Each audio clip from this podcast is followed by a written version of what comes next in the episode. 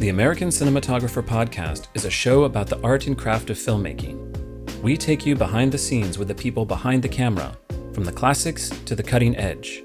Thanks for listening. I'm Ian Marks, and in this episode, I'm joined by David Noble, ASC, who's here to talk about the aerial cinematography of Top Gun Maverick. But first, the June 2022 issue of American Cinematographer magazine is out now. The stills issue, with a beautiful black and white cover by Antonio Calvache, ASC AEC. In it, you'll find a gallery of still photographs from ASC members with a special focus on people and places. This is an incredible collection of remarkable images, and it's exclusive to the print and digital editions. Claudio Miranda, ASC, and director Joseph Kosinski talk about their work on the high flying Top Gun Maverick, a sequel to the 1986 feature Top Gun, with a special emphasis on capturing the actors engaged in authentic jet fighter maneuvers. This, along with David Noble's interview, paints a pretty complete picture of what it took to bring American air supremacy to the big screen. You can find this story on our website, along with a reprint of our coverage of the original Top Gun photographed by Jeffrey L. Kimball, ASC. Greig Fraser, ASC ACS, winner of an ASC Award, an Academy Award, and BAFTA for his work on last year's science fiction epic Dune, shares his experiences from past projects and collaborations, and offers an inside look at the photography of his most recent feature, The Batman. You can also read this story on our website. In The Man Behind the Glass, Panavision lens expert, ASC associate, and inaugural recipient of the Curtis Clark ASC Technical Achievement Award, Dan Sasaki, reflects on his impressive career. Dan's done a number of interviews with the magazine over the years, and some of them are online, so we'll put links to this profile and those stories in the show notes. And in Clubhouse news, the ASC welcomes new member Ava Berkofsky, Born in Wales and raised between London and California, Ava earned a BFA in photography from the School of Visual Arts in New York City, followed by an MFA in cinematography from the American Film Institute. Their narrative work includes Free Indeed, which earned them an Independent Spirit Award nomination. They've also received two Emmy nominations as well as an ASC Award nomination for their work on HBO's Insecure. Please note, Ava prefers they them pronouns. Congratulations, Ava, and welcome. In other society news, the Cine Lens Manual, a comprehensive examination of the art and science of cinema optics, co authored by ASC associate Jay Holben and Christopher Probst, ASC, is hot off the press. It covers 140 years of cinema lens history, details 300 families of lenses, and contains 1,500 full color photographs, diagrams, and graphics. The book is available for purchase at the ASC store at theasc.com. So, lots of good stuff in the magazine, lots of good stuff online at our website, including Clubhouse Conversations, cinematographers you love, talking to cinematographers you love. The latest features Sean Kim speaking about his work on the final season of the Netflix series Ozark. He's interviewed by James Whitaker, ASC. There are a lot more of these conversations on the website, and there are more to come. You'll also find cinematographer profiles, flashback stories where we reprint articles from vintage issues, more podcasts, new products and services, and just about anything related to the art and craft of filmmaking at theasc.com. And now, it's time for the interview. One of the big selling points of Top Gun Maverick is that not only does a lot of this film take place in the sky, a lot of it was actually filmed there, with the actors strapped into these FA 18 Super Hornet fighter jets for all the big dogfight sequences. We go over that aspect in detail in the June 2022 issue of American Cinematographer magazine, modifying the jet cockpits to accept six Sony Venice cameras, as well as mounting the cameras to the exterior of the jet bodies. And we do touch on the air to air and ground to air cinematography with aerial coordinator Kevin LaRosa Jr. But we also wanted to go a bit deeper, which is why we're talking to the film's aerial cinematographer, David Noble, ASC. Here's a quick bio. David attended what is now Loyola Marymount University Film School before starting his career as a camera assistant in 1972. By the end of that year, he'd played a role in developing the Astrovision camera platform for Continental Camera Systems, which led him to his first of more than 200 credits as an aerial cinematographer, including 1986's Top Gun. So, you've definitely seen his work, and I'm very happy to have him with us. David, I read in your bio that uh, you have a passion for driving race cars, right? But it, it seems like you spend most of your time in the air. What came first, an, an interest in filmmaking or an interest in aviation? Well, filmmaking really came first. I graduated from LMU out here with a degree in what they called communication arts at the time. It's before they had the film and video uh, department that they have now. I knew I wanted to get into the movie industry. I thought I wanted to get into camera. And it was really when I was working on uh, Woman Under the Influence with John Cassavetes that he allowed me to operate the camera. And as soon as I had my eye to the eyepiece, I went, this is it. This is what I, I want to do. I want to be able to see that image and be able to basically control it, whether it's the operating or whatever type of thing. And that's what started that. But during that same period of time is when I was also working um, in between any other kind of projects with Continental Camera Systems. And they were building a new helicopter mount to rival Tyler camera systems back then. This is about 1972 or so. And they were the ones that gave me the first chance to start actually shooting stuff because there were two standards back then for aerial work. There was 35 millimeter and 16 millimeter. And 16 handled everything news, sports, everything else. And uh, but a lot of times the other big DPs at the time wouldn't do 16 millimeter. So when people would come to Continental Camera and say, "Well, we need to rent your equipment, but we need somebody to shoot it," I would get the chance through uh, John Carroll to say, "Well, the kid can do it," and that's where the chance came from. So the uh, the passion for flying came later, and the passion for flying has really been the fact that I just get the chance to do so much in so many diverse different type of aircraft. It's been a wonderful career, but never to the point that I ever wanted to get a, a, pilot's license or really actually learn to fly. So it would bounce back and forth. I would do ground work and aerial work, whatever, just all throughout the career. I was going to say that I, I saw you've worked with Tony Scott multiple times, as well as Tom Cruise and uh, Claudio Miranda and Joseph Kosinski, all prior to your work on Top Gun Maverick. But with all of the credits you've accumulated over the past 50 years, you're bound to cross paths with the same people more than once. What's your secret to staying busy? Um, yeah, I was thinking about that. Of course, lo- I was lucky enough to have met Tony on the first Top Gun. And then we just hit it off. He saw what I could do. I kind of got a pretty good understanding of the type of work he was looking for. And so we we did everything together all the way up until um, we lost Tony, but uh, did all of his commercials and all of his features type of thing. So we just hit it off. But I think part of it, when looking back on it, is just having the confidence in myself, number one, of what I could do. And I knew I could do it no matter what the project would be. And then just being able to, uh, you know, sell, not sell that, but just the fact that people had confidence in me. So a lot of it was, I think, of uh, being able to do the job, do it with passion, and then some, because one of the things I learned early on was when the director would ask for something, and you'd kind of think about it and go, "Well, that's a good idea, but there might be some better ways to do it."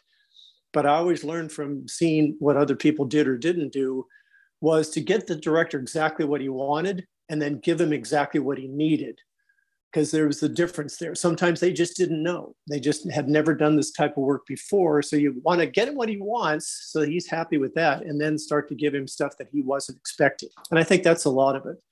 That's a lot of what happened uh, with Michael Bay in the very beginning. I've been with him since the very beginning too. And he just knows that I'm going to get him stuff as wild as it could possibly be that he'll use. And it, it and of course it's learning what the directors want. They're so different but once you kind of get a handle on what they want, then you go out and start doing stuff, whether it's weird or not. And if you can keep producing, then they're going to keep calling you back. Now, You've gone on to direct aerial units yourself. That's correct. Yeah, I got to the point, I think I just finished Iron Eagle 2 that we did in Israel. And then number three was coming up. And the producers, again, wanted to use me for the aerials, but they said, well, we need you to teach a director how to do this. And I kind of went, well, if I'm teaching a director, why don't I just do it since I already know how to? And they kind of went, yeah, I guess that makes sense. And so that was the first movie of doing Iron Eagle 3. And it went on from there, like with Pearl Harbor and a few other things of actually putting the whole thing together and uh, directing it and shooting it. Because in shooting it, I knew exactly how to do it.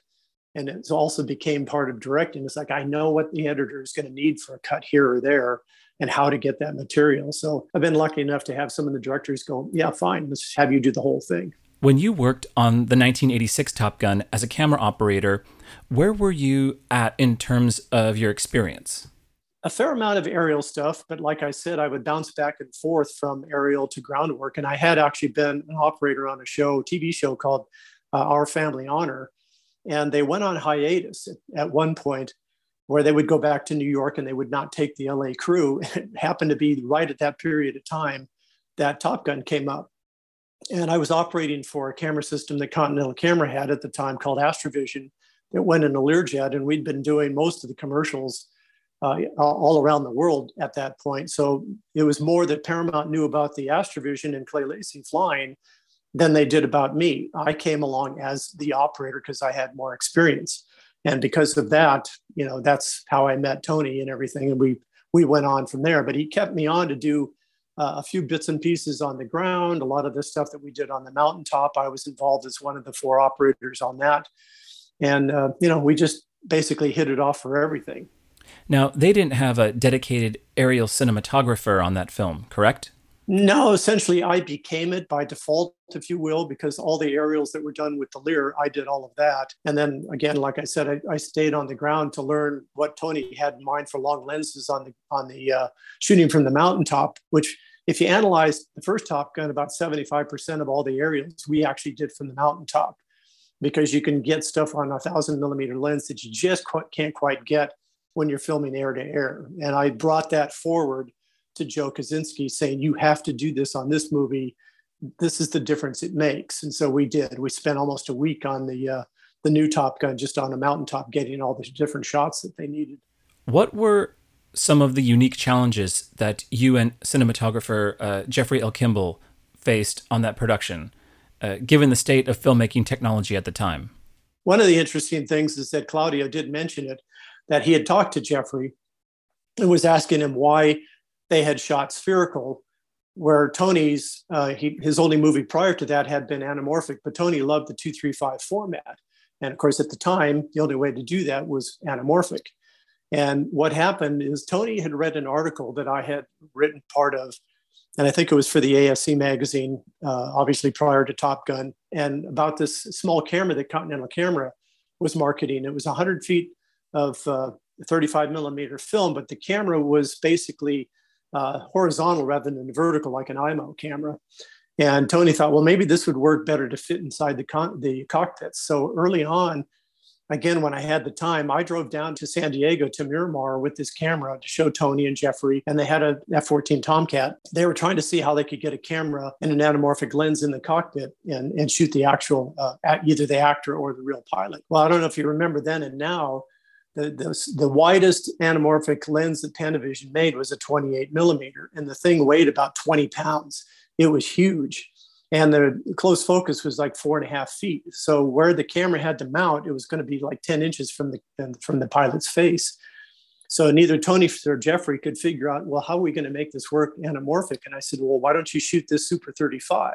And they looked at me, and neither one of them knew anything about Super 35. But I had just come off of a movie called Choke Canyon with Dante Spinotti. It was Dante's first movie in the United States, and he shot it Super 35. And that's where both of us learned what you could and couldn't do. So we were shooting with full aperture gates but the uh, lens centering was academy centering and we were having to make different prime lenses cover the entire format. And so that's where i learned just what you could do with a small prime lens that could focus down to 10 inches. And that's where i suggested that to them. I said why don't you try that? So that was the thing is tony you know ended up being able to shoot in 235 but it was in super 35 with, with spherical lenses and stuff and he always told me later on he hated the process of then trying to optically make the release prints because he wanted to release it in anamorphic. And, and uh, back then, just the optical printing, he wasn't real super happy with. But that was kind of where it all came from. Uh, at one point in the Learjet, Tony and Jeffrey wanted to have a, a tighter lens that they could shoot because the Astrovision was only a 50 millimeter lens. It was a fixed prime lens built inside the periscope. So I mounted a camera and a 10 to 1 lens in the uh, the right side of the Learjet, the forwardmost window, so you could actually get ahead of the wingtip So there are a few shots in the movie that are shot through that 10 to 1. So we kind of went conventional with that to get some of that footage that they needed. How has the evolution of digital technology and lenses and aerial camera support since then affected the way you approach your work? A lot of it hasn't changed much at all. You know, I mean, basically the the cameras that they came out became the uh, the film choice, if you will, of different DPs. As you know, different DPs liked a Kodak and they liked you know 52 this or 52 that or whatever and stuff. Now it came out. Well, I like the Venice camera, or I like the Red camera, or I like the uh, Arri products. So the cameras just have become kind of the film stock. Uh, the lenses uh, they've started off kind of the same thing, but as the formats got larger now on these new digital cameras, the lens technology has changed quite a bit to be able to have like zoom lenses, like I use a lot, but cover this larger format. I just finished a bunch of projects with the uh, Arri, the Mini LF, and it required a format that would cover that. And I had Dan Sasaki at Panavision build a special adapter lens for me that allowed me to use my my go-to lens, which was a Fuji 25 to 300. Now I can continue to use that lens and cover the larger formats, either the Red Monstro 8K or the uh, the Mini LF, or we just did a bunch of projects of the uh, Venice in 6K. Keeping up with that technology, it's still kind of the same thing, except some of the lens technology has made it better because they've kept up with the newer technology of the digital cameras. As far as putting that inside of a housing that we use, the stabilized system, uh, if they're large enough to handle these large lenses and camera bodies, it's kind of the same thing. I'm still working with a stabilized camera system for helicopter. The one big change for uh, Top Gun is that the Shotover systems that we have used for years, the, the smaller version, the F1, uh, was never fast enough to go any faster than what a helicopter would do. But then Shotover uh, through another company they updated the motors in that with um, they could take the high torque needed to be able to pan and tilt while flying 350 knots. It's close to 400 miles an hour. So that was what then Kevin and I first started with developing the L39 with this camera on the nose and started the tests and, and trying to figure out exactly how we were going to do this. And so we started about the first third or half of the movie with the L39.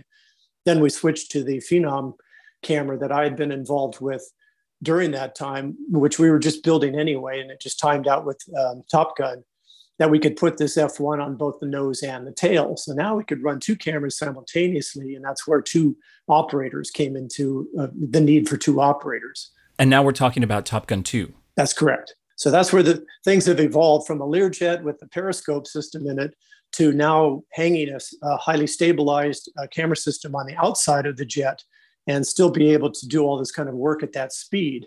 It's really nice to be able to have like a six to one to a 10 to one lens on something that's fully stabilized. So when you're talking about Astrovision as a periscope system, it's not hanging outside of the jet like the Shotover systems are. Right. Yeah. Think in terms of a periscope of the submarine, just exactly like that. So they had one that went through the floor, one went through the, the top, and only about six inches of this little thing that was only two and a half inches in diameter stuck out with a little tiny window, and behind that window was a mirror.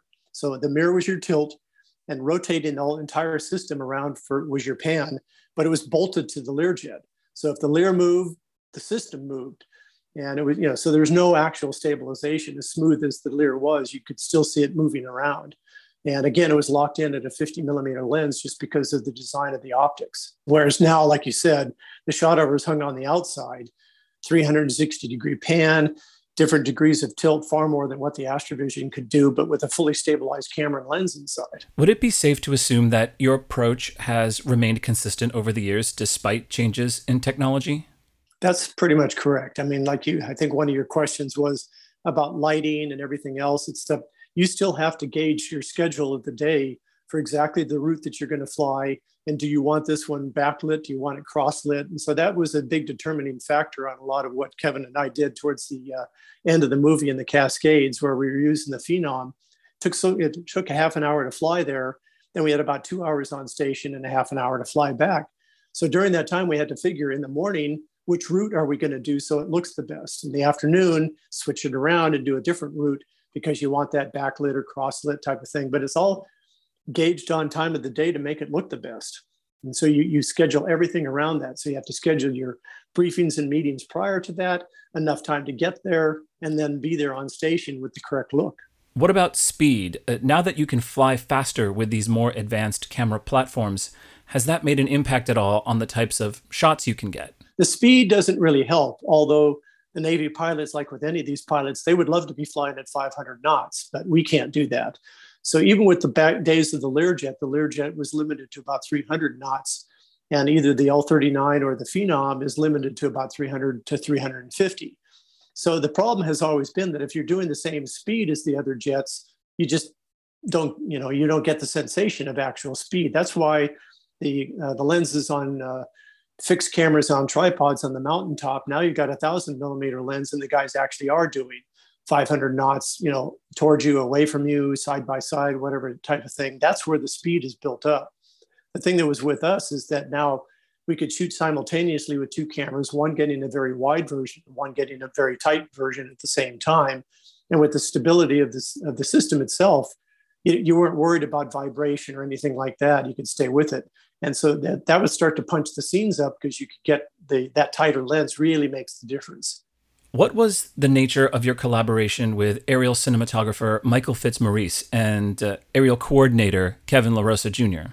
Yeah, we, well, Kevin and I started the movie. Basically, I think, like we had discussed, is I was contacted by Jerry Bruckheimer to come in first, and that was nice to have that happen. And then as we started putting the team together, Kevin came in as the pilot for the L39, but then we started working together on the tests and you know how to do this and all this stuff. And so we we got probably a third of the way into the movie.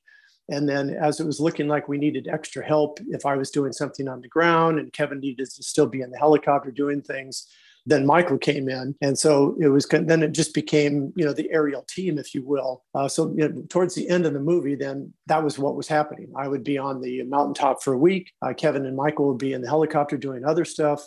Uh, when it came to the phenom thing, it worked out beautifully because Michael's an amazing cameraman and, and has the skill that I could see was equal to what I was doing, if not better. So I had no problem having Michael there, knowing he could get something without me saying anything. He was learning from me just simply that I've I've had so much time doing this. I could say, well, we need to do this, and here's why. Okay, so we would.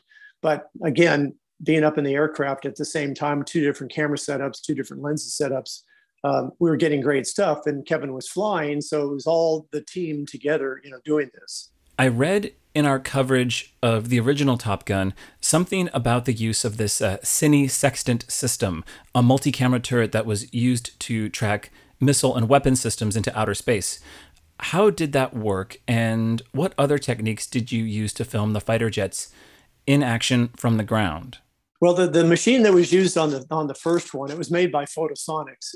It was a huge deal. It was about 12, I think it weighed 12,000 pounds. So they could never get it to the top of the mountain where we were. It had to actually be based at the bottom of the mountain as close as they could actually drive it and get it off of the trailer. Um, and it was developed during the uh, basically all the space um, launches and stuff, where an operator sat in this thing and the whole unit panned or tilted with him in it, and he had like a ring sight in front of him. And so as long as he kept the uh, target inside of that thing with the, he had a trackball that panned and tilted the entire thing with while while he was sitting in it but they would mount like up to six cameras, three on each side with thousand millimeter lenses, stuff like that, with 16 millimeter. Tony on this one, of course, had them uh, put together 35 millimeter cameras and the lenses and stuff. But the problem with it, I don't think there was a single frame of it used in the movie, is that the tracker was basically a guy from Photosonics who's capable of actually tracking. He had no concept of the actual frame because all he was seeing was just a little sight. And so as long as he kept the jet in there, he was going to have a shot, but not exactly, you know, he wasn't letting them in, he wasn't letting them out, you know, he wasn't, you know, it just didn't have the same feel as a camera operator that was actually looking through an eyepiece and seeing what the format of the, of the lens was. Um, so that wasn't going to work for us. And I had told Joe in the beginning, it needs to be four operators, let's say, in different uh, size lenses on a mountaintop. And so, what I'd learned from Tony on that particular day back in 1985 was how to set up some kind of a sight to find a speck in the sky. And if you're on a thousand mil lens, how do you find that jet? And these guys were taking coat hangers and simply bending them and taping them up on the lens. And so you'd have one by the eyepiece that gave you just a little ring that you could see through, and another one that was further down the lens that you lined up and you just bent the wires until they lined up on something that you were looking at out at infinity. So you look at your eyepiece through the right eye, put the crosshairs on a target, bend these things until your little zeros lined up on that same exact target. So now, as long as you didn't move the eyepiece, every time you look through your left eye, you could swing it onto a target quite rapidly, close your left eye, open your right eye, and you would see the jet right there in your frame. So that was the thing is I went to Keslow when they were prepping for all that ground stuff. And I said, I need something like this, but it has to be something simple. And they actually, uh, I think it was part of what Dan Ming had done is he had the guys uh, printed up on the 3D printers and they made little tiny sights with a hole in it. And they could mount it on just regular arms and stuff that we could clamp near the eyepiece, lock it in position, and then put the other one further up and lock it in position after you've moved it. And once they lined up, then your your whatever you saw through the eyepiece was always or through that sight was always going to be in the center of your eyepiece. And then that's how the other myself and the other three operators used to find the uh, targets as they were coming at us. From a photographic perspective, what factors do you find yourself dealing with in the air that you might not need to consider on the ground? Yeah, well, a lot of that comes down to like on the ground, you're kind of dealing with X and Y. You're panning or you're tilting and you're not moving. You're standing there with the tripod and everything. Once you get in the air, now you're dealing with the Z axis where you're going up and down, your subject is going up and down, you're moving around in, you know, in circles, different things like that. So you have to, you know, factor that in. And a lot of that just comes down to the feel of it. You can feel by through the seat of your pants what your aircraft is doing, and you kind of tell, oh, I'm about to go up. I need to tilt down, uh, you know, vice versa and stuff. But uh, a lot of it is that third axis that is added in, just being able to deal with it. And a lot of it too is is uh, tracking stuff. If you're you're locked in a cockpit of this aircraft, and it's somewhere out there, and the pilot might look out the window and goes, Oh, he's over there at nine o'clock. Well, you swing the camera over there and you're kind of swooping around again. Now you're trying to look through a long lens and you don't have that little peep sight that you had when you were on the ground. So you have to learn how to maybe snap the lens out wider, find it and zoom right in right, right away. Uh, yeah, just little things like that. It's just the, the Z axis and, uh, you know, learning how to find your target, things like that. There's a line in the film in Top Gun 2 about the Navy replacing their human pilots with unmanned drones. Given the proliferation of drone photography over the past several years, is there a concern that the same fate awaits aerial cinematographers? No, not really. And I know kind of what you're talking about when they're referring to that is an unmanned fighter, if you will, that could fly into combat, and now you're not putting a human being at risk. Um, that's one thing. But the type of stuff that we run into, and we, I guess it started about, let's say, seven years ago when drones were first coming into existence. And that's, I was getting that question all the time. But then as we found out that the drones are so limited to what they can do, it wasn't affecting our side of the business at all um, you know, we just do so much stuff where we take off from an airport and we go someplace, and we film, and then we go, well, it's better a mile over there. So you go over there and you film and you do this and you do that, but you're covering distances and things that a drone just can't do. A drone, you kind of have to set up here and you can't fly more than a certain distance. And if you want to get a different shot, you got to pack everything up and move and go someplace else and try to shoot. So I think people have really started to discover uh, there's great shots you can get with the drone, but it kind of starts where a crane leaves off and it ends where a helicopter starts. Now, some of these things, they're getting pretty wild now. Um, when we did ambulance with Michael Bay, he was using this guy that's a, uh, a drone racer. And so he had this drone with a camera bolted to it, and they were hauling ass up and down the streets and over cars and through you know, buildings and this thing. And they got some amazing stuff. And there's just no other way you could have ever have done that. So it was the piece of equipment to use for that, you know, at that time. And uh, they have another gentleman on uh, Fast 10 that is kind of doing the same thing. So he's getting these amazing little shots, um, but it's stuff that we could never do, but he can't do what we do. And so, you know, there, there's just the, the, crossover just isn't there. Just another piece of equipment. And I think now that so much time has gone by, some of the uh, so many uh, different companies that were out there are all long gone because they just couldn't keep up with either the technology or what was needed. You know, you got these guys that they would make skateboard movies and stuff, but had no concept of real movie making. And so, you know, some guys they just didn't, they just couldn't make it. They couldn't work with the directors and stuff. But some of these new guys are, are amazing. It's just the right piece of equipment to use in the right spot. Is there anything we haven't discussed that you would like the audience to know about your work on this film? Well, I think it just, I, I saw that, was just kind of thinking about it. I think it was just really nice that having put nearly 50 years into this business of having like Jerry Bruckheimer give me a call and say, you know, hey, we're going to do this other Top Gun. I had been in meetings and discussions with Tony Scott before we lost him. And, uh, you know, so I was all set to do the movie with him. Then everything went down. And then when it, with it coming back, it was just wonderful to hear, get that conversation going with uh, Jerry. Then he asked about Joe. And I said, well, I've done the last two movies with Joe. So there was already a good collaboration about to start there. It was just nice to have been thought of, I guess. Um, you know, after 34 years from one to the other, to be included in it, to be able to, to do it. I mean, we spent nearly a year in testing and then actually doing the show. Um, you know, waited, uh, you know, for the whole, the thing to come out, I guess in June of 2020. Then COVID hit and everything. It's like, oh, well, now what? You know, type of thing. But the whole experience was amazing. It was great just working with everybody you know the longevity of the whole thing. It was just a great great experience which that's part of the whole thing is each show's different. Uh, you know you put your heart and soul into it. I think that's part again goes back to that question of like you know why do you keep working? It's like you know you just love what you're doing and, and as long as people know that you know you're going to keep getting the call back. So that was the thing. I just got that call back after all that time from do you think after all this time you have a few more films in you? You know this is my 50th year in, in the industry it's been wonderful. I don't know. That's the thing is is I, have no reason to retire. The family's great, so they have no problem with that either. They, as long as the the phone keeps ringing, it's like if it's an interesting project, okay, you know, I don't have to do it if I don't want to, type of thing. Uh, we'll see. It's a it's another sequel that you'll have to write about. All right. Well, I'm looking forward to it. that was David Nowell, ASC, talking about his work on the film Top Gun Maverick. We hope you enjoyed this episode of the American Cinematographer Podcast.